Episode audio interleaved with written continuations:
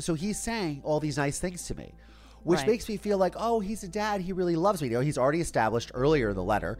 I know I was good to you and mommy because everyone knows who this everyone is. I don't know, but then he starts telling me that I'm a good person because this is like this build up. They build you up so they could drop you, right? And they build you up so they can confuse you more because then, and I think probably around this time was was when they were trying to get my mother's body exhumed and uh, I had to give DNA evidence because there was so much brought up that it wasn't my mother's body. And so he's obviously trying to prop me up to do something for him. So let so let's see if in this letter, because I again I haven't read this in God knows how long. Let's see if he's if he's trying to set me up for an ask. Let's see where the ask is. Testimony continued today in the most notorious criminal trial in Richland County history. Dr. John Boyle is accused of killing his wife Noreen and burying her body in the basement of his new home in Erie, Pennsylvania. The 12 year old son finally took the stand. As I heard a scream, I heard a thud. It was about this loud. We, the jury, find the defendant guilty When I was 12 years old, my testimony sent my father to prison for murdering my mother. This podcast serves as a type of therapy and reconciliation for myself, and it is my hope that it helps anyone who has experienced deception, betrayal, and dark trauma. I'm Collier Landry, and this is Moving Past Murder. Hey, movers, what's going on? Welcome back to another episode of Moving Past Murder. Just wanted to say I am really enjoying getting to know you guys when I do my Instagram lives, which are every Tuesday, 11 a.m. Pacific, 2 p.m. Eastern Time. We discuss the latest episode of Moving Past Murder on my Instagram channel, which is at Collier Landry. And uh, it's really cool getting to know you guys and hearing your feedback from the episodes sharing my life with you guys, learning a little bit about you as well, which is really fun. And also, if you are watching this on YouTube, please do me a favor click like and subscribe. I'm done with the pitch. Oh, and yes, coming up, we are finally putting together the Patreon page. I know I've said this before, but I obviously didn't figure out Patreon. We now figured it out. We got a bunch of extra content to load, three different uh, subscriber tiers. Your support is greatly appreciated. That will be patreon.com forward slash Collier Landry, which is for this podcast, Moving Past Murder. So thank you very much. Wanted to give a shout out to one of my people that is contacting me on social media. This is Rayon Cubbins on Instagram, and she has DM'd me. And she says this To be honest, your father just makes me utter the words, what the fuck? Like it's hard to fathom someone that is that self-observed and out of touch that with reality. But if I didn't know someone like that personally, I wouldn't believe it. I know that you guys really like hearing the letters from my father that he has written me from prison over the years. And today's episode is going to feature one of those letters. Now, as you guys may or may not know, I randomly pick these letters. So when I'm opening them and reading them, they are lit- I am lit- looking at them for the first time since, uh, depending on when they're from, you know, sometimes almost 30 years ago. So it's kind of a, like a, a little trip down memory lane with me. But this week's episode and this week's letter is really interesting. Let's put it that way. A lot of you reach out and you're dealing with sociopathy, psychopathy, or just not good feelings about the people that are close around you, and you're wondering if you're feeling the same way. Well, I am here to tell you look, I've done enough of this in my life dealing with this man and dealing with my situation that um, I really hope that what I share with you guys really helps. And I think it does. So, back by popular demand, Brenda, Yes. we have letters from my father because everybody loves them. From your father. Diary of a Sociopath, part three. Or, I mean, we'll stop doing parts because why do parts? It's it Right. doesn't matter. So here I have a bundle of letters. This one, okay. So uh, you know what? I could go by the dates on these. Uh-huh. I don't even need to see the date because I could see like how much like a U.S. stamp was. Oh, wow. It says twenty five cents, and I'm like, yeah, that was a while ago. That was Uh, but this ago. one have this this envelope has bunnies on it. If everyone Oh, wow. can see, yeah, this has Yeah. bunnies. So maybe this was an Easter, an Easter sort of thing, and this was addressed to Collier L. Boyle. So Oh. that means that, uh, You were yeah, young. this was an this was an early one. This was an early one. Hmm. Trip back in the day. There's lots of twenty nine cent stamp ones. What are stamps now? I don't even I don't even know. Oh, my gosh. Stamps for 55 them, cents? but I think Really? so. I don't know anybody that buys stamps. So, anyways, yes. so we have these lovely bunny labels um, on here, and then oh, I'm gonna need my glasses. this is really hard to read. It's very faint. So this was when he was at Warsea, Warren Correctional Institution, which is in He's Lebanon, no longer Ohio. there. No, he hasn't been there forever. So I, I want to say Warren, because there's Warren Correctional Institution in Warren, Ohio, and then there's Warren Correctional Warsea, which is in Lebanon, Ohio, and that's where he was, which is down by like a, outside Cincinnati, I think. So let's see what this is. Oh, nothing. There's no letter in here. It's just. Just. NCAA, just in time for March just in time for March Madness, everybody. Here is an NCAA Final Four bracket of my father's picks, Oh, which are highlighted in like pink. so Yeah, he sent you his Pick there. picks. Yeah, he sent me his NAACP or NAACP, NAACP, NCAA picks for the Final that's- Four. So this is 19. Wow, this is 1991 NCAA Division One's men's basketball championship. So let's go with this one Okay. out of the envelope. This is dated Sunday morning, 6th of November, 1994. This is like a book, though. See, this is the thing. He would send these letters and he would type them, and they were like, Yeah. it was like a like a book. So this is Sunday morning, 6th of November, 1994. Dear son Collier, well, as anticipated, I received your last letter last night and was very thrilled to hear from you and to receive your photos. You are a very handsome young man and photograph very well. I am proud of your composure. Your mother would be very proud of you. Your mother would be very proud of you! Exclamation point. Hmm. so and so. I won't mention this name. This is uh, obviously somebody I think I went to to high, to high school like homecoming or something with. Okay. So blank blank female individual Mm-hmm. seems like a very nice girl, and I am glad that you have a decent female friend in your life, so to speak. You will have years, perhaps a lifetime, of meeting and making new acquaintances, and that includes female friends, but I am glad there is someone that you can socialize with. I approve of her from her photo, although I do not know her personally or her family. I am certain that George and Susan keep an accurate eye on that! Exclamation point. Hmm. I will. There's so much to unpack in just the first sentence, right? Yes. Just the first mm-hmm. paragraph. There's so much. Yes. Your mother would be so proud of you if he hadn't killed her. Sure. There's that, and then, but then there's the, the the female. See, I really am trying to read this out without glasses. This is how how Yes. tired I am. But this is so for those of you that don't know or that are just tu- tuning in. So my father was a womanizer, like a legit womanizer. Multiple affairs, multiple girlfriends. Obviously, the last girlfriend he had, he impregnated. I have a half sister who was born 12 days before my father was arrested. So just the fact that he's sitting here saying. I mean, aside from the fact that he says your mother would be very proud of you! Exclamation port point. Right. But you will have years, and then he puts in parentheses, perhaps a lifetime. Huh. Per, per, perhaps a lifetime. Perhaps. So so of meeting and making new acquaintances, and that includes female friends. But I am glad there is someone that you can socialize with. Huh. So is it So when he says perhaps a lifetime, so what if I got married in that during that lifetime? Would that mean that I would continue to have Acquaintances? fe- like acquaintances, like female friend, like female friend acquaintances? hmm. Yeah. Boy, I It doesn't know. sound like he really valued women. Oh no, he was a total yeah. Come on. Yeah.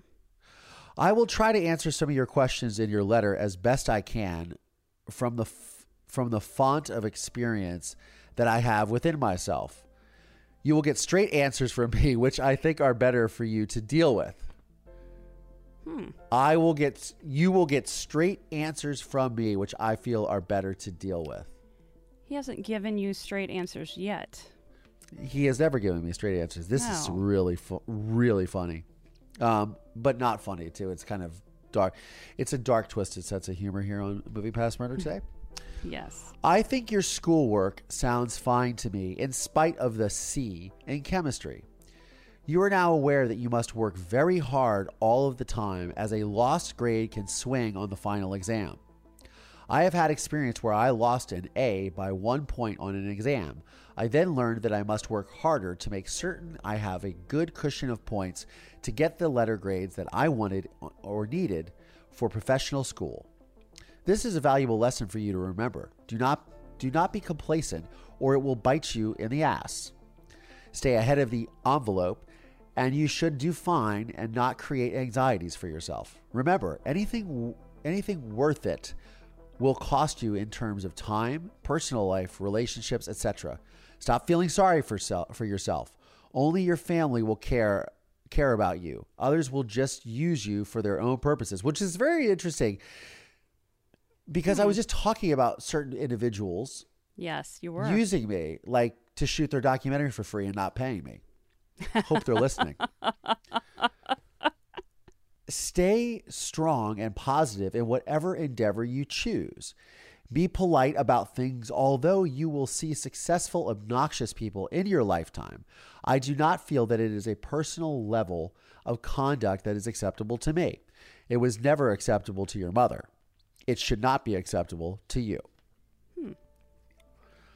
I mean, hmm. my I, I like the comment though about biting you in the ass because it's kind of funny because you're the one who bit him in the ass. yes, or don't be complacent. Yes, because it will bite you in the ass. So is he referring to like he got complacent because he just thought that he was he was smarter than the police and therefore he could do whatever the hell he wanted?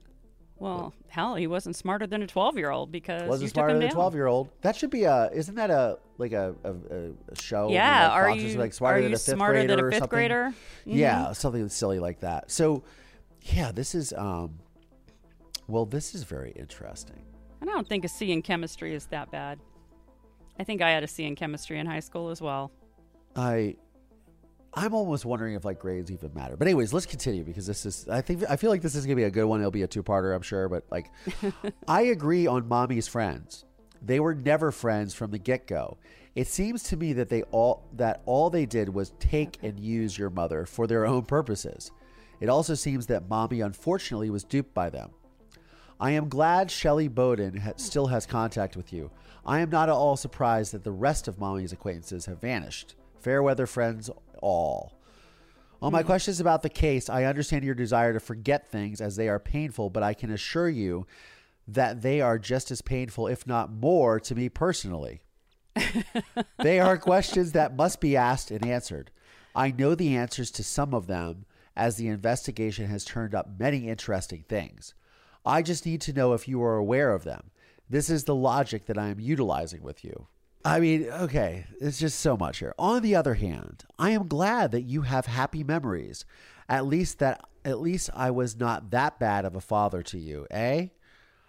I know that I know I was not a bad father, so do not worry about that. I did the right thing for you and mommy all the time, and everyone knows it all too well.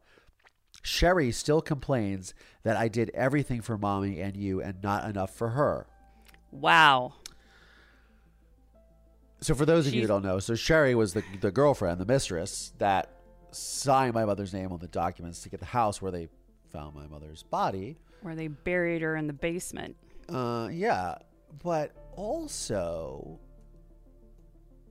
um, what is this like? What are what are all these things that people are aware of?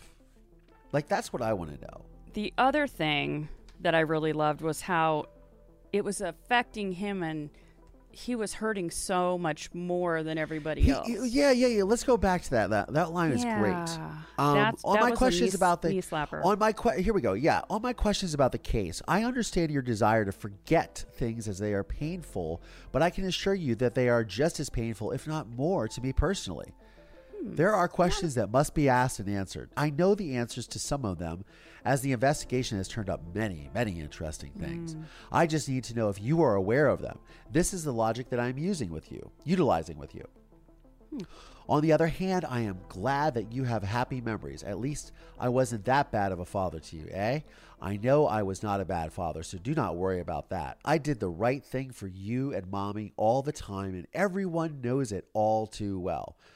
Sherry still complains that I did everything for mommy and you and not enough for her. She still complains. Uh, Yeah, uh, so uh, so this is Sunday, the sixth of November, nineteen ninety four.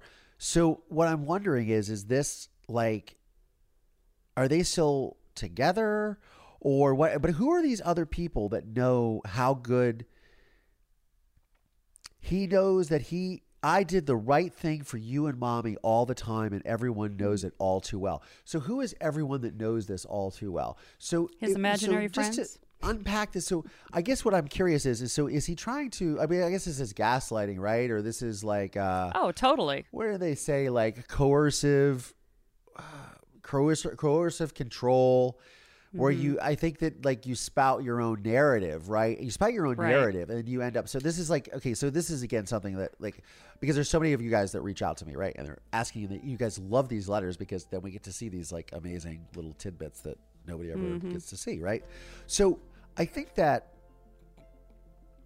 Hmm. I think that here the big takeaway is like who are these people uh, that know it all too well and like he's setting this narrative like you don't need to tell me because i already know that i was a great wonderful person I I'm was Mm-hmm. such a always great looking out father. for you and your and your mother. I was such a great father. Sherry was jealous of you guys because I did so much for you.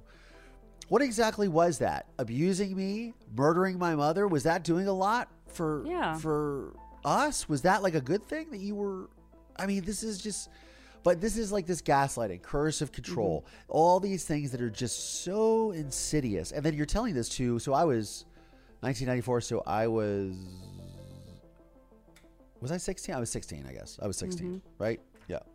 Yep. Turned four- yeah. What exactly was Sherry jealous of? Did she want to be buried in the basement too? Exactly. Was Sherry still complains that I did everything for mommy and you and not enough for her? It is hmm. important for you to realize you are a good person. You are. You have no need to hang your head in any shameful manner whatsoever. Not because of me or this case or your mother or your family. Understand? Don't let people talk you down. Don't let people talk you out of your dreams or your heritage. You are a strong and positive person with good genes. We are all proud of you. Who is we? Who are the we? Is it like the royal we? Like this is like uh, the dude from the royal we. I mean, so we are all proud of you. So Right. and here he is, like, this is what they do. They like, so it's like the Stockholm syndrome. I, this is what I think, at least. You know, you have your captor and they just beat you down so much, but then they, you know, you're starved for 10 days, but then the, the other guy comes in. And, It's a good cop, bad cop thing, right? They beat you down, then somebody comes in with a plate of food, lets you take a shower, lets you use the toilet, right? And they're Right. like, oh, and then they ask you questions. Oh, you're really good. You're this. It's this. It's this manipulation that this, this like this, Mm-hmm. this seesaw. What is it? What was it? The teeter totter you play on? Seesaw, seesaw, you're up and down. Ooh. Yep. like that's what it is with, your emotions. You like teeter totter with your emotions. So they're trying. They're telling you one thing, and you're doing enough. It's fucking crazy, and it makes you crazy. That's the thing. Is is because what he's doing is he's making. So he's saying all these nice things to me which Right. makes me feel like, oh, he's a dad. He really loves me. You know, he's already established earlier in the letter, like I was really good to you. I know I was a good father. You don't have to say that. I know I was a good father for X amount of reasons that everyone knows. I know I was good to you and mommy because everyone knows who this everyone is. I don't know, but then he starts telling me that I'm a good person because this is like this build up. They build you up so they could drop you, right? right? And they build you up so they can confuse you more because then, and I think probably around this time was was when they were trying to get my mother's body exhumed and uh, i had to give dna evidence because i was curious because there was so much brought up that it wasn't my mother's body and that my and the eye color was different and her weight was different and of course me and my sort of thing. And I remember my my adopted father George taking me to this place in Medina, Ohio, to this like, uh, you know, facility where I had to give blood for DNA test to see if I matched. And I just remember all this this happening, I think this is around this same time. It's got to be around the same time because it was around like this would be I would have been like a junior in high school, so this would have been it. So I think that, um, so he's obviously trying to prop me up to do something for him. So let so let's see if in this letter because I again I haven't read this in God knows how long. Let's see if he's if he's trying to set me up for an ask. Let's see where the ask is. Okay. Oh, yep, here we go. Ah. I just caught a little bit of something else. Yes, I am in prison. I am not in prison for a crime I committed or had anything to do with. I am here because I allowed my attorneys to conduct a trial in the manner they did. I did not know about the law. It was a great big act for Mayer, which was uh, the prosecutor James J. Mayer, and Whitney, which is which is my father's high-powered defense lawyer. He had a couple of them, but Whitney, Bob Whitney, who is still practicing to this day. It is today is March Wow. 9th, 2022, and I believe he is still practicing law at like age 84. And obviously very you know, coherent and can practice Yes. law. It takes on like big capital murder cases and shit like that. He was representing a serial killer uh, Wow. a, a few years ago when I made a murder in Mansfield. He was buried in it. Yeah, I mean, he's like a legit attorney. So back to this, he says, and Mayer, so the prosecutor, Whitney, and then Henson, he's referring to Judge James Henson, who was the judge of the trial. You must recall there is no evidence against me. As Tom Adgate tells me, the playing field was not level for my trial. All had their own individual motives for riding my back to a victory, and it all seems to have centered on political advancement and money. I don't know who the, who this Tom Adgate is. I think this might have been his like. So I mm-hmm. think this might have been his appeal appellate attorney. Which, Okay. if you're trying to get a guy in a very, let's just call it what it is. who has more of an agenda here? The prosecutor for the case, the defense hmm. attorney that defended my father, right? Who is Right. a more than competent, very successful defense attorney, and the judge that presided on the case, or the guy who takes the appellate case to try to get the really famous murderer whose son testified against him at trial in one of the largest cases in Ohio history out of prison. Who's the headline chaser? Who could be the ambulance chaser? Now, look, I'm not trying to like. This is not a, a uh, uh, an admonishment of Tom Adgate and what he's doing. He obviously probably had, you know, his reasons for taking it and whatever that is, and I'm not excoriating for, for him him for this at all. What I am saying is that it's interesting because he's talking about people's agendas involved in Yeah. this, as if it's you know it's more blame shifting, it's manipulation, it's gaslighting, it's it's it's blame the other people, it's everyone else's fault but my father's. Nothing he did was wrong, right? Of course. And here we go. It's centered on political. So just to finish the last, and it all seems to have centered on political advancement and money. Then hmm. the next paragraph: I am innocent of the crimes for which I am convicted. I killed no one. I hmm. planned nothing to cause the disappearance or death of mommy. I don't even know if it is mommy. Okay, so this was around this time because there was all mm-hmm. this hoopla about her not being. So this is this makes sense. So she magically ended up in the basement of the house that he bought for his mistress. That was a brand new magic. house. Magic. no one had lived there before, right? Yes. Well, no, people had lived there before, but they Oh, they got had. out of the house, and they they Oh. must have planted her. But I don't know. Oh, they planted she her might body. have been co- she might have been in cahoots covered with them, up with know cement. them, and said, "Hey, even though when they left, she was still alive and with Mm-hmm. me." But I, I mean, I don't know. Oh, here we go. Doesn't it seem peculiar to you that I was never, and my medical experts were never able to examine the evidence against me, the body? Doesn't it seem peculiar to you that in our system of government and laws that the defendant was not able to confront the evidence against him? This is the type of justice fostered by the small minds in Mansfield. So, okay, so Brenda, obviously, we just last week released this episode with Dep Right. Kirkland, who was talking about his experience in the Jim uh, uh, Jim Williams trial, which is was the foundation for uh, the book Midnight in the Garden of Good and Evil and the film by Clint Eastwood.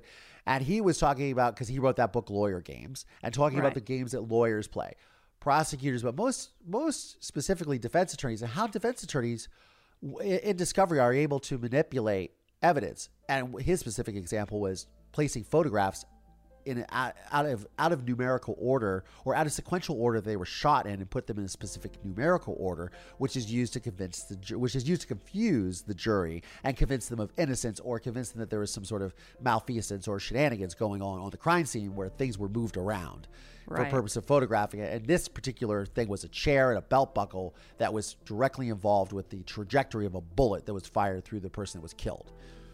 Right? So my Yeah. father is is literally suggesting that he had no time to examine the evidence. Well, it's really hard to examine a body that has been buried, and I, and he knows this because he's went to medical school. Bury this Right. body that was decomposing for 25 days in a shallow grave. Yeah. So how how did that That- happen? That he Right? dug. That he dug. Yeah. Of, of course. Like, what are you going to do? Get fingerprints off of it? Like, we we, we know this. Yeah. And this was again like one of the things I was I wanted to talk about in that episode with with Dep, but it, it, I didn't. But it was like there was a lot of circumstantial evidence with my father because there was mm-hmm. no physical evidence. And that's why it ended up being, you know, now I know this as an adult. They didn't want to tell me this as a kid. Why my testimony ended up being so necessary is because there was no blood, there were no fibers, but there was circumstantial evidence. You rented the jackhammer. You asked about lowering the basement floor in the house. You asked about, uh, you, you bought the tarp that she was buried in. Collier saw that tarp months previous. It was kept on the porch of the home. So all these things that were like renting the jackhammer three days early, and, and you know, I was just interviewed on the Scary Guy podcast, which will this comes out. This episode will come out this Friday, March 11th. Yes. So when you're you guys are watching or listening to this, you guys are just so you know on Monday the 14th, I will be on the Scary Guy podcast. They're a UK based co- podcast, very cool. But they had just watched a murder in Mansfield, and we got into this discussion about evidence and things of that nature but talking about how it was all circumstantial and how uh, this is what ultimately ended up getting my father convicted on top of my testimony, which was like pinpointed, and this gives us gives us a time. But again, my father, because they were they were under the impression from the film that my father that it was an act of a crime of passion, and he was saying how my mother came out and I, he pushed her and her head split. Uh, on the furniture, and that's how she had the blunt force trauma. And then he put the plastic bag over her head, not to suffocate her, but because he didn't want to look at her face after she was already dead, and he tried to perform CPR on it. They didn't understand that this was all premeditated. And look, the the the film was not about a murder, even though it's called a murder in Mansfield. It's about the consequences of violence, right? But I understand what they were saying, why they were saying this, because they were like, well, but he seemed so convincing. And I'm like, well, yeah, he's a sociopath. That's mm-hmm. what they do. They're really mm-hmm. good. They can convince you that the sky is pink, like Yep. this shirt. That's how good they are. Anyone ever mm-hmm. bought a used car? Try that times a million. That's how good these people are. They are so good at deceiving you and so good at manipulating you. So this is my father doing this to a then 16-year-old kid who whose mother he murdered. So he starts with saying first of all, like you're a great kid, you look so handsome, I'm so proud of you. Then it goes into, mm-hmm. you know, you're I took really good care of you. Obviously you feel this way because everybody knows it. I took care of your mother, even my girlfriend who I impregnated who signed the document for the house where I buried your mother, she was jealous of you guys because I took such good care of you, and I am committed. And then and, and, and don't you agree? And you're a good person. Don't don't let this bring you down because I'm innocent. And then it goes into his whole thing on why he's innocent. It's all Right. a calculated manipulation from page one. It's just it's the setup and why because like you said at the end of the, at the beginning of the episode, he's got a lot of time on his hands, and when you have a lot of time on your hands, what they say, uh, idle time is the devil's workshop. Not to keep using all these little you know Yeah. quips from you know whatever, but like really, it's it, there's a reason why people say these things. You can just sit there and spin the narrative, and this is what. So when I'm on the Scary Guy podcast, which you guys can listen to, he was like, "Your father is so good, you're so convi- he's so convincing," and I'm like, "Well, well, yeah, that's that's what they do." And you say the last thing you say to him, "I believe that you believe that." And I was like, mm-hmm. well, yes, Gary, you have to understand that he's had 30, you know, almost 30 years to prepare this narrative. So if you're sitting in your, like, you can convince yourself of anything. I could convince myself, you put me in a cage for long enough, I'll convince myself that the sky is pink and convince you of it for sure. I mean, Yeah. you're going to, it's a coping mechanism. Forget like the sociopathy, the narcissism, the this, that, the other. Forget all of that. At the fundamental core of all this shit is a coping mechanism. Coping mechanism for me and a coping mechanism for him. For him to sort of come to grips with what he's done and then sell Mm-hmm. that new narrative that he wants to construct. Right. He sells it to himself so he can sell it to you. Because how can you convince somebody if you don't believe w- the bullshit you're shilling, right? Very true. I don't know. That's my opinion. Let's continue, though. This is great. Okay. what you must do to prepare yourself for those who you see you as a target. Um, If someone goes you into a fight and you respond, then you are li- you may be liable for a lawsuit. They will want you to, they will want a piece of your money. If you have a car and someone gets injured, they can sue you or George above the level of insurance to get your money. Please do not be so stupid to think that there are nice people in Mansfield who will not do something like that to you. Trust me, there are those in your school right now who, quote, know, and they are waiting for their shot at you. Be cautious, not paranoid, but do not be stupid or naive. Now, that's good advice in a sort of way. But Right. the whole reason that all this has happened is because you fucking murdered my mother. Right. Exactly. And it is hard not to be paranoid. And this is again, so this is again this part this part of it manipulation where it's like he's like, trust me, you will go through this because now he's pumped me up. He's Right. then eh, trying to convince me of a narrative that is not that doesn't exist, which he was really good to my mother and I and was a really great father. And Sherry was jealous of it, so of course he was a great father. Then Yep. How he did he is didn't get a fair trial is completely innocent then warning me that people are going to come after me and then what does he do he's setting himself up to be the savior for all of that i'm Yep. your dad i guarantee this is where this is going i mean it's already gone there anyways Fantastic your dad. fatherly advice. here looking out for you.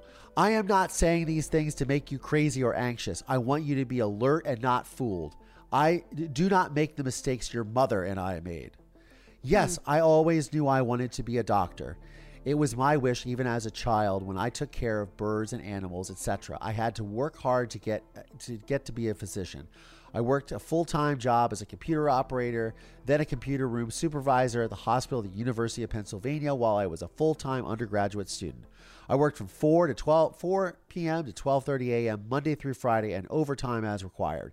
I did this while I was going to school in the daytime. I slept in the back of a car during the day when possible while waiting for classes. I did not go to the movies or football games or hardly anything else because I could not achieve my goals to be a physician if I did those other things.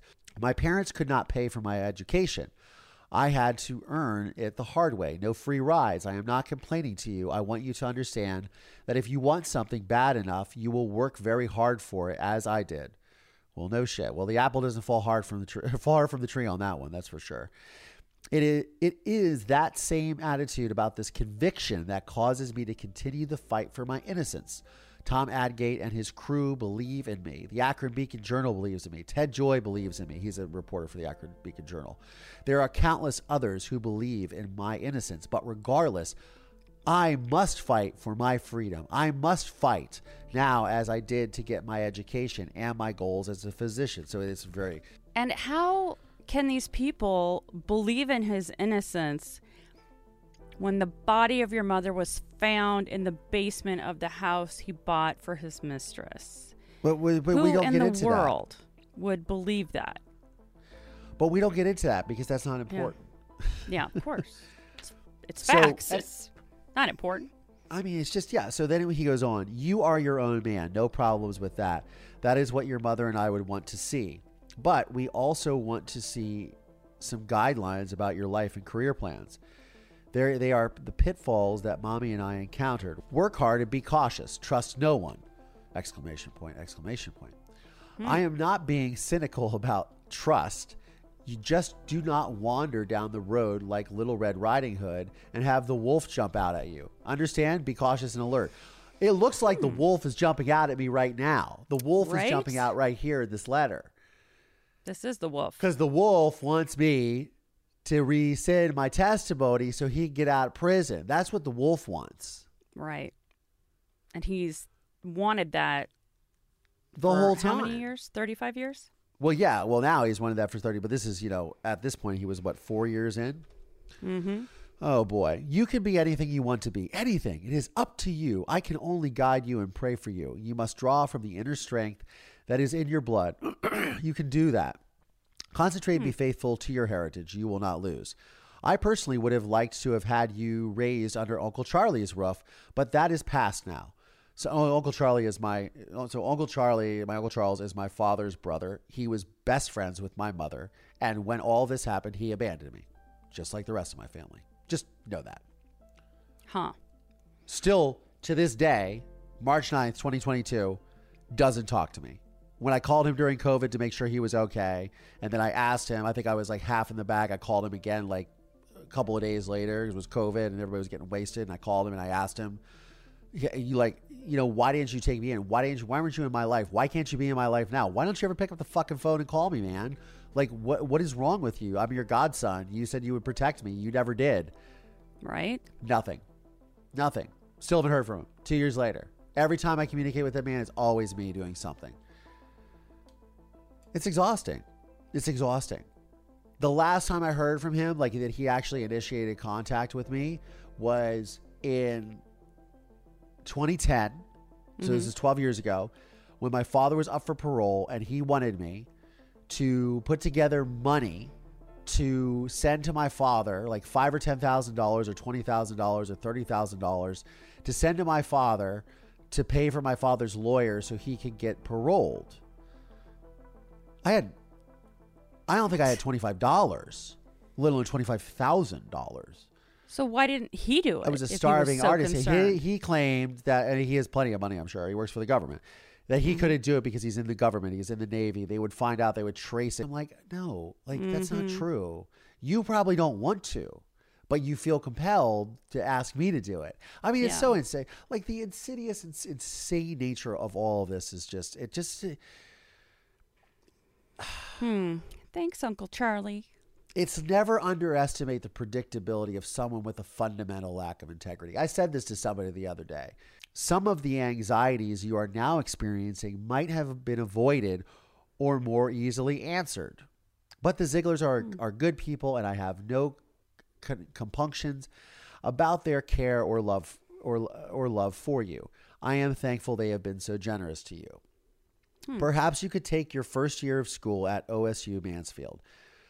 Going away to college is not always the answer or answer in particular if you do not have the focus you need to concentrate on schoolwork and goals. Sometimes that it is that is better achieved when you are living at home, like going to school at OSU Mansfield for a year, then transferring to another school. After that, when you are more comfortable, could transfer to main campus after that, or uh, or after the local experience, and not lose anything. Please pardon the spelling. He's typing on a typewriter, by the way. I can tell. First of all, dude, you don't know what it's like. First of all, dude, because of the destruction and the craziness and the crazy shit you did, you have no idea what it's like. As you say in this letter, I have nothing to be ashamed of. You have no idea what it's like to live in the shadow of a fucking murderer, let alone like the most famous one in your state at the mm-hmm. time and be the one who testified. Like, you have no idea what my fucking life is like, bro. Like, Yeah. I could not wait to get out of Mansfield when I was eight. I could not wait. I mean, I stayed in Ohio as long as I could till I was 20. That's it. You know, sorry. I mean, again, so this is Needed a fresh start. manipulation and gaslighting. Oh, of course, yeah. But this is again mm. manipulation, gaslighting, not understanding, no compassion, no empathy because he's a sociopath. Of not understanding that I'm sorry. Like this is a great time to insert the narrative of, hey, I'm sorry that your life is so fucked because of what I did, and that Yeah. you feel like you need to run away from the community that raised you, or you feel that you need to like leave the nest because you're judged or people look at you funny or people don't treat you well or they don't treat you well because of the shit that I did. mm-hmm. No, there's no accountability, there's no responsibility, there's none of it. It's absurd. It's absurd. These letters are just crazy. But I'm hoping that you guys are really gleaning some insight here because this is typical stuff. So he says Yes. it is more than it is more my anxieties that are trying to guide you rather than any frustrations you might have. But that's what they say that parents try to relive their lives through their children. Guess what I want guess what I want for you is not is not, is to not have the same sorrows and fears that I had when I was younger, which is only natural. The same sorrows and fears. No, you just made sure that my sorrows and fears were like fucking five million times worse. Sorrows and not having my family, my mother, a safe uh, place to live. Like, what if foster care I was orphaned? Are you fucking kidding me? And if you guys are, I'm not angry. So I don't mean to be yelling. I'm not. I'm annoyed, and I'm just very passionate about this because this is just like this is just bullshit. It's just like when you read this stuff and you start to confront these people and you start to recognize these things for what they are. Like you're gonna, you're like this is what you see, and then you get really aggravated by it, and you're just like, and then you start to, you know, when you're me right now, and you're starting. I mean, I'm sure Brenda, you feel the same way, right? Mm-hmm. You are now starting. Eh, to, I'm now starting to go. You know, like realize that you're saying this to like a 16 year old kid who forget like the you know the anxieties and stuff like i'm also going through puberty and girls and driving and i wasn't allowed to have a car at that time and and i was working and going to school and figuring out what my life was Right. like there's a lot there's a lot going on in my world yeah it's a lot. It's not just my world. A lot. There's a lot that goes on in any teenager's world, girl, boy, whatever. There's a lot going on. You're going through these body, these, you know, changes in hormones and everything, and shit gets wacky, and you're. That's already enough to cause enough anxiety, let alone all this other bullshit. You know, right. it's just it's so insane, and it's just a very simple way of just like, oh yeah, I don't want you to do this. On my clothing, they are yours. Tell George and Susan they then you call Sherry and tell her. I have already written her about this. Chrissy will keep some things, but will not be keeping my clothing. If you want the clothes, then ask. No one will bite your head off. Asks. I don't think Chrissy can wear my sweaters and ski stuff, etc. You can. Plus, you can have all the great ties and that I had for so long. I want you to have the clothes. I guess. Did you ever do that? I do have his clothes. I do, I do have some of his ties still, I think, or maybe I got rid of them. I don't know. I did. I, Hmm. I don't know. I don't wear ties. I don't think I've worn. I honestly don't think I have worn a tie in almost twenty years. Yeah. I haven't never seen you in one. Thank God. Yep. It's a costume. See, Anyways. if you had but that doesn't matter. Like to anyone who wears ties and suits and ties to, Yeah. to the office, I commend you. I'm a jeans and t-shirt and cool looking Nikes guy, for the most part. yeah. Call Sherry or Charlotte. Charlotte was her mother, and ask to talk to your sister with your sister Chrissy.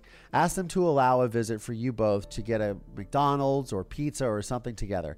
If you do not ask, then it, then it is interpreted that you do not care and that you do not want contact with Chrissy. Do not allow that to happen to you. I want my children to love each other and to be with each other, not estranged from each other.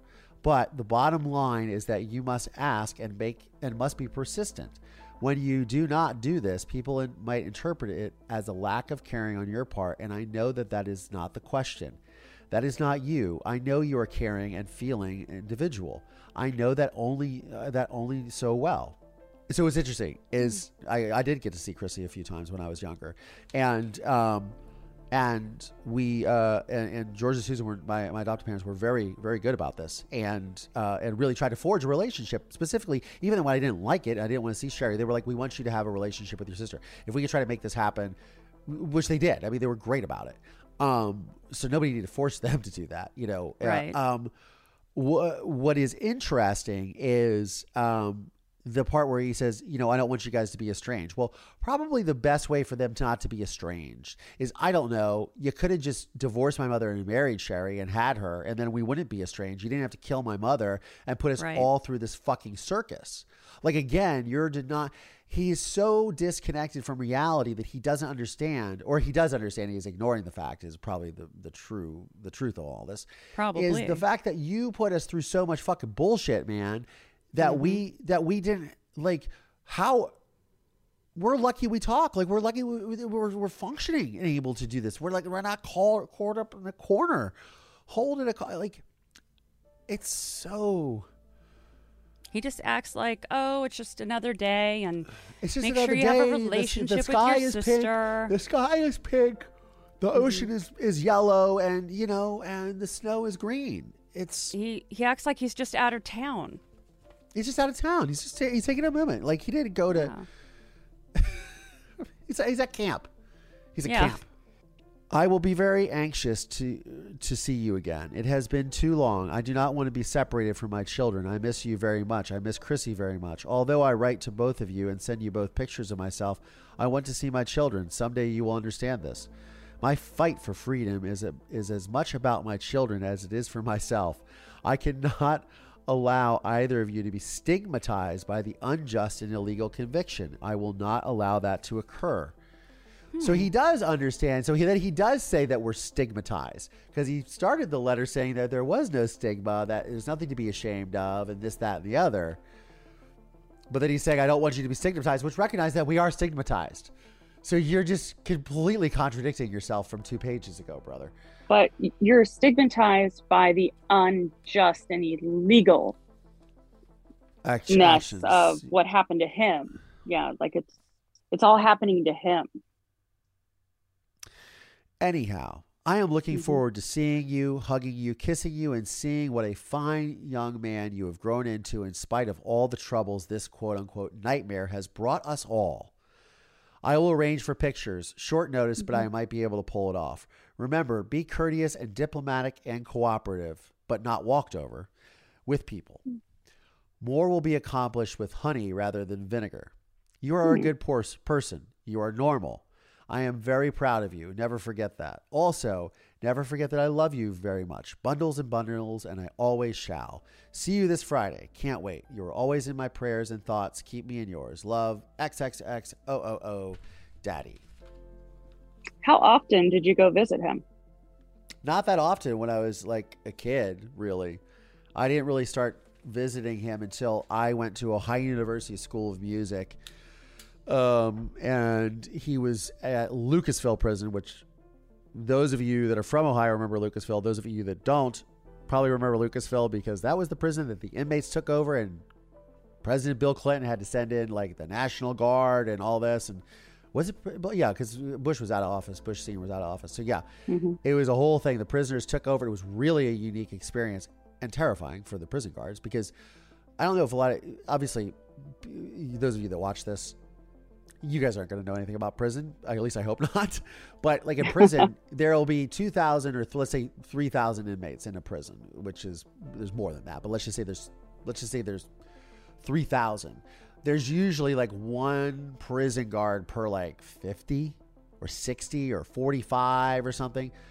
So when you figure, and the and the thing that keeps much like probably clear and not to be conspiracy theorist, but like the thing that keeps prisons from necessarily being like overrun or or people because you say okay so it's it's mm-hmm. basically 45 to 1 is what you're telling me you know and the thing is is that in prisons the the way that they control is they let it control itself right? So you have people that are that are black you have people that are white you have people that are are mexican you have people that are are asian you have people that are black but they're muslim you have people that are white but they're aryan right? Nazis.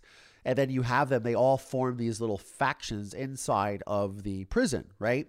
Mm-hmm. but what so what happened with specifically with Lucasville is the Muslims and the, the blacks Mhm. partnered together and the whites and the Aryans partnered together and they came together and they said look around bro like there's there's there's 45 of us to one of them we can Mhm. take this motherfucker over and they did for like 11 days or 12 days Wow. and when I went to visit him when he was in Lucasville Mhm. that was one of the scariest prisons I've ever been in because I remember like going in and there was this long, like long, scary corridor that Mhm. you had to go through to get in. It was like really creepy. It was like you were going into a bunker. It was a very and knowing when it just when it just happened there at the time, because it happened I think in 1993, maybe it was 94, but um, it was pretty scary. Um, but yeah, bet. Uh, that, so that's when I would see him more regularly. I think it was like maybe twice a month because it was not far from where I was going to school. Gotcha. Um, and that's when I was sort of laying the whole things, and then he and I had a he we, he had a massive falling out. He sent me this letter, which I'm sure I'll find one of these days, hmm where he said something that I said something about my mother to my uncle Charles, and don't talk about your mother that way. That's disrespectful. And I was like, oh, dude, you're crazy. And I was like, I can't talk to you. And I don't think I spoke to him for years and years. I moved out to California. I was like, no, I'm done. And you had never said anything to. Of course, of course Yeah. not. I wasn't speaking to my uncle, and I wasn't speaking to anybody. It just was so ridiculous. Wow, made that letter was a lot to digest. Yeah, I'm sure. Ob- ob- obviously, that was a lot. I mean, I'm sure you could glean things too. Like for those of you that just listened to this, I'm sure you're like, well, but he said these nice things about you, and he closed with this nice thing. Yes, that's, Mhm. uh, and I'll take those things. Sure, um, but there's all. It's all part of the manipulation and control. And you're saying this to a 16 year old kid whose mother you murdered for four and a half years, almost five years before that literally five years before that, because this is November of 1994, and December 31st, 1980, like five years before that. You murdered five years ago from writing this letter. You were premeditating the murder of his of this guy's mother, your wife, while your girlfriend was pregnant. hmm It's insane when you start to think about it in the context of what it really is, right? Right. And but that's why I read these letters for you guys. Because I want you guys to see, and I know that you guys ask for this because you're in these relationships and you're discovering that, oh my God, shit is crazy because it is crazy. and that's why. I do this. So you guys can literally listen and say, oh my God, like what is going on? Or, or, or how do I deal with this? And hopefully my insight, you know, you guys can learn from this because I like, I've already gone through all this shit. Like you guys, you guys don't need to go through this shit because I've already been it. So, so take, take my life and use it, you know? Um, I'm happy for it. I can take it. This, people do this. This is how you manipulate, you control someone. We're seeing it with the whole population right now. And Yep. over in Europe, how people are being manipulated. They don't even think a war is happening. It's insane. Um, this is it on a very microcosmic scale. But it doesn't make it any different. It's all the same principles of control and manipulation. And it's good to learn from these things. So, well, Brenda, do you feel do you feel you have learned more about the Hmm, Diary of a Sociopath, part four hundred eighty-seven thousand nine hundred thirty-eight?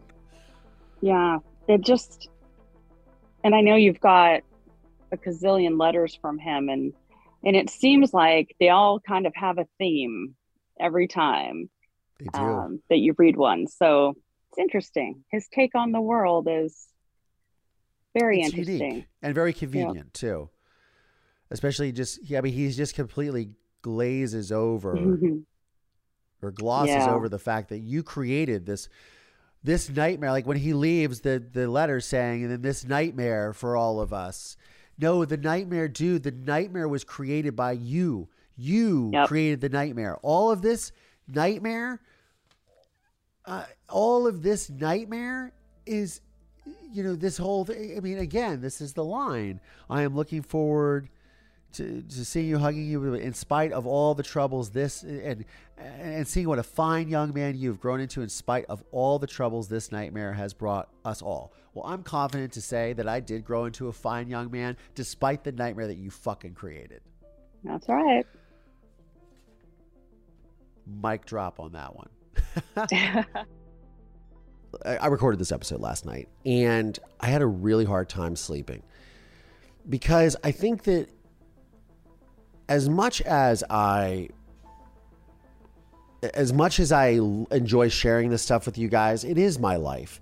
And it is it's really sad to me in a lot of ways that people behave like this, especially my father having written this to a then what was a 15 year old child, 16 year old child who his son, whose mother he murdered, and the things that he's relating in the letters, and he's say, talking about relationships with women, which he was a chronic womanizer and a horrible person. Uh, and he's giving me lessons about having these lifetime relationships and things. It's all just really weird. And that part of me was trying to reconcile with the fact that was he trying to have this little bit? Because honestly, like at the end of the day, he is my father, and I don't want to believe that he's a horrible person, despite evidence to the contrary. But I do really want to you know, and and look, I'm saying this, I'm saying this for you guys because I'm sure you guys have situations like this in your lives where you're dealing with people and you are trying to make sense of it. And it's okay to be confused by it. That's really all I'm saying because I was. And I feel when I read these letters, you know, I want to have that moment where, oh, is my father giving me advice? And should I take this as fatherly advice? And, and reading it, you know, 25 plus years later, 27 years later, I do feel like that, oh, he was reaching out to me because their manipulation is so insidious, but that's the whole thing. And it's it's so key to recognize this. But it doesn't make it any less painful or any less heartbreaking that people do this. When I'm reading the letter, I can't help but think, is he really writing it to me or is he writing it to someone else? Because it feels like he's trying to take this position of like, if someone reads this, I mean, obviously we didn't know podcasting was going to happen 30 years ago, but um, it feels like he was writing it for a greater audience. And I'm thinking, was he thinking I was going to share that with the parole board or with attorneys to help him get out of prison? It's really kind of an insidious sort of thing that lies underneath the, lies far beyond the text. Anyways, that is what I think, but I want to hear what you guys think. How this material affects you, please like, subscribe, post in the comments, send me DMs. All of this stuff really helps me create the content that I feel benefits you guys. It helps me a lot to talk about these things, but I really want to provide you guys with what you want to hear and see out of this podcast. So, on that note, I'm Collier Landry, and this is Moving Past Murder. Thanks, y'all.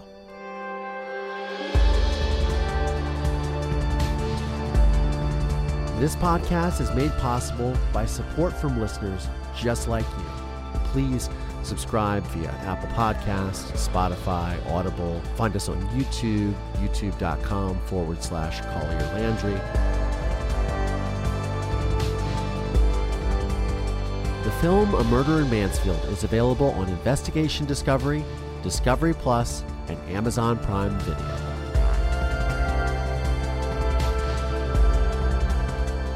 This podcast is a production of Don't Touch My Radio in association with RSA Entertainment. Please visit mpmpodcast.com to show your support today.